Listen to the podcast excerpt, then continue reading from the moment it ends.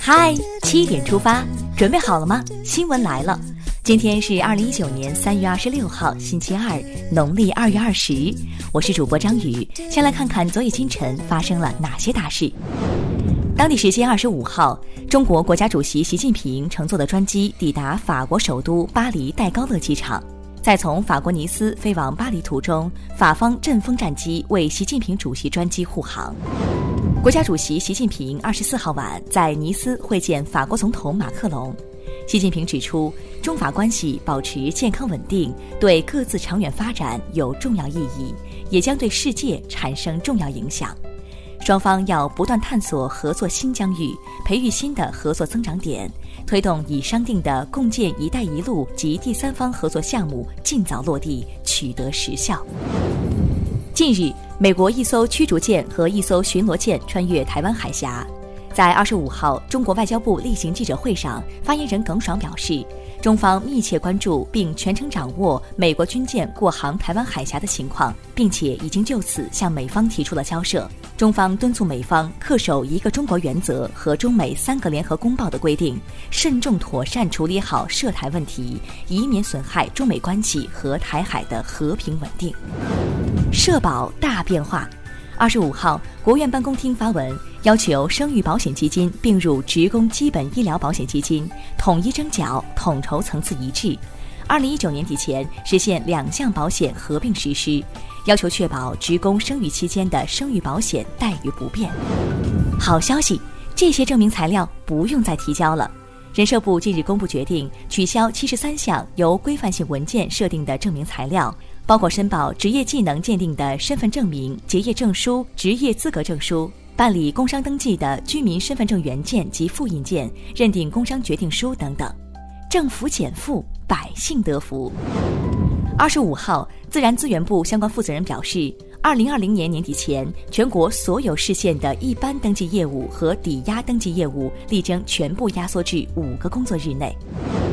近日，退役军人事务部、中央网信办、教育部等十部门联合下发关于在清明节期间开展传承二零一九清明祭英烈宣传教育活动的通知，部署开展以缅怀英烈、传承英烈精神为重点的主题宣传教育活动。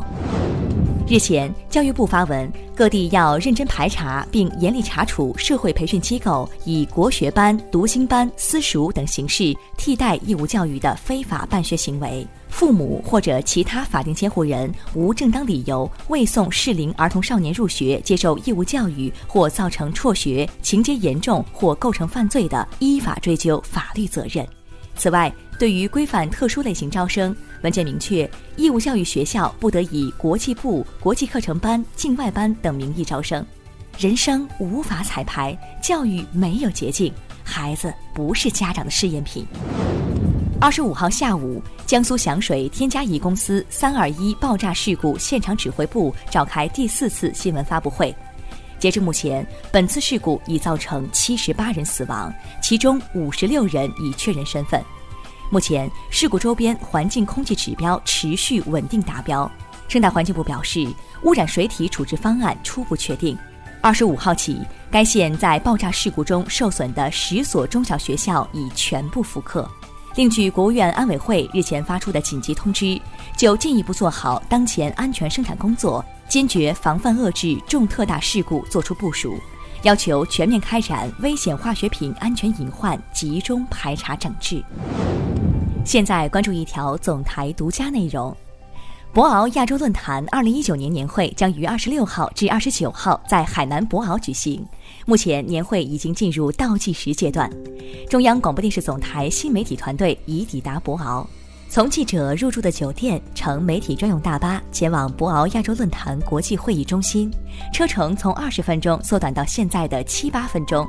如此便捷得益于去年刚刚通车的博鳌通道。这条1.2公里长的通道从万泉河底通过，墙壁上刻着江浪一般起伏的纹理和海岛椰林的独特风情。穿过通道就是东屿岛，会议中心就在岛上。总台记者带您提前看会场，大家可以在央广新闻微信公众号今天的“嗨七点出发”推送中点击观看视频。接下来了解一组国内资讯。日前，中国民航局、国家卫健委决定在北京市、河北省、辽宁省等十二个省市开展航空医疗救护联合试点工作。航空医疗救护试点包括医疗急救和医疗转运两部分内容。试点自方案印发起至二零二零年十二月三十一号结束，严守安全底线，提升航空医疗救护体系和能力。国家市场监管总局二十五号发布《二零一九年儿童和学生用品安全守护行动工作方案》，将重点聚焦儿童玩具、学生文具、校服、校园跑道原材料等产品，持续开展监督检查和专项整治，夯实安全保障线，让青少年穿得称心、用得舒心、玩得开心。据内蒙古开鲁县官方通报。二十五号下午，开鲁县发生持枪杀人案，造成五人死亡。犯罪嫌疑人被公安干警击伤后抓获，枪弹已被收缴，案件正在进一步侦查中。二十五号，一男子穿疑似和服进武大赏樱花，遭保安殴打，引发关注。当时男子称，他穿的是唐装吴服，不是和服，之前也穿过去别的地方。武汉大学官方微博回应称。二零零二年，校方曾出台过文件，规定穿和服不能入校赏樱。武大学生表示，今年学校又口头通知了穿和服不准进校园的规定，但没有形成文件。此外，武汉大学党委宣传部称，将会发布通告，公布事情始末。二十五号，中国男子杀妻骗保案庭前会议在泰国普吉召开，控辩双方递交了证人名单和证据。受害方代理律师方面表示，此案正式开庭时间为七月五号、九号、十号、十一号、十二号，庭审在普吉府法院进行。关注。看完身边事，让我们把目光转向国际。据加拿大警方通报，当地时间二十三号晚，一名中国留学生在加拿大安大略省万锦市被绑架。目前，约克区警察局正调查此案，并寻找受害人。中国驻多伦多总领馆立即启动领事保护应急机制，要求警方全力寻找并安全解救受害人。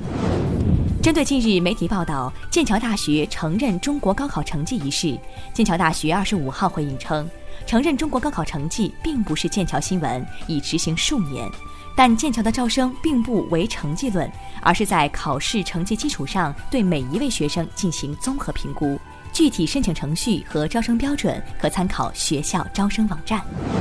据外媒报道，新西兰总理阿德恩宣布对克莱斯特彻奇清真寺枪击案展开最高级别调查。他表示，内阁二十五号同意成立一个皇家调查委员会，将研究本可以或者应该采取什么措施来防止袭击。他曾在二十一号下令禁止出售突击步枪和半自动式步枪。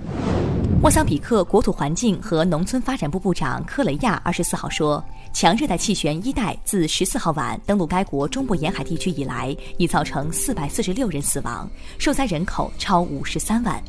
应莫桑比克政府请求，中国政府已派遣中国救援队前往莫桑比克实施国际救援。接下来是今天的每日一席话。久久不见，久久见，久久见过还想见。博鳌亚洲论坛二零一九年年会今起在海南博鳌举行。去年的四月十号，习近平主席出席博鳌亚洲论坛二零一八年年会开幕式，并发表主旨演讲。开篇引用了海南经典民歌中的歌词：“久久不见，久久见，久久见过还想见。”对与会嘉宾表示欢迎。久久不见，久久见是一首用海南方言演唱的歌曲，创作灵感来源于黎族聚居区的民歌，歌词婉转深情，是琼州大地广为传唱的经典。大意是指亲人朋友很久没见面了，要经常抽空出来，大家相见联络感情。经常见面联络感情的亲友之间，还常想再聚在一起。最后进入今天的每日话题。大城市女性买房猛增，百分之七十四点二未受伴侣资助。近期，某售房平台分析其平台上房产交易数据，发现百分之四十七点九的买家是女性，百分之七十四点二的女性买房时没有接受伴侣的资助，其中百分之四十五点二接受了父母资助，百分之二十九完全凭一己之力买房。很多网友表示，女性自己买房有安全感，能自我保障。也有网友认为，男性买房、女性生孩子、照顾家庭的认知不应该被打破。虽然女性不是必须买房，但是鼓吹女性买房的新闻值得警惕。对此你怎么看？一起留言聊聊吧。好了，今天的七点出发就到这里，更多精彩内容请关注央广新闻微信公众号。我们明天再见。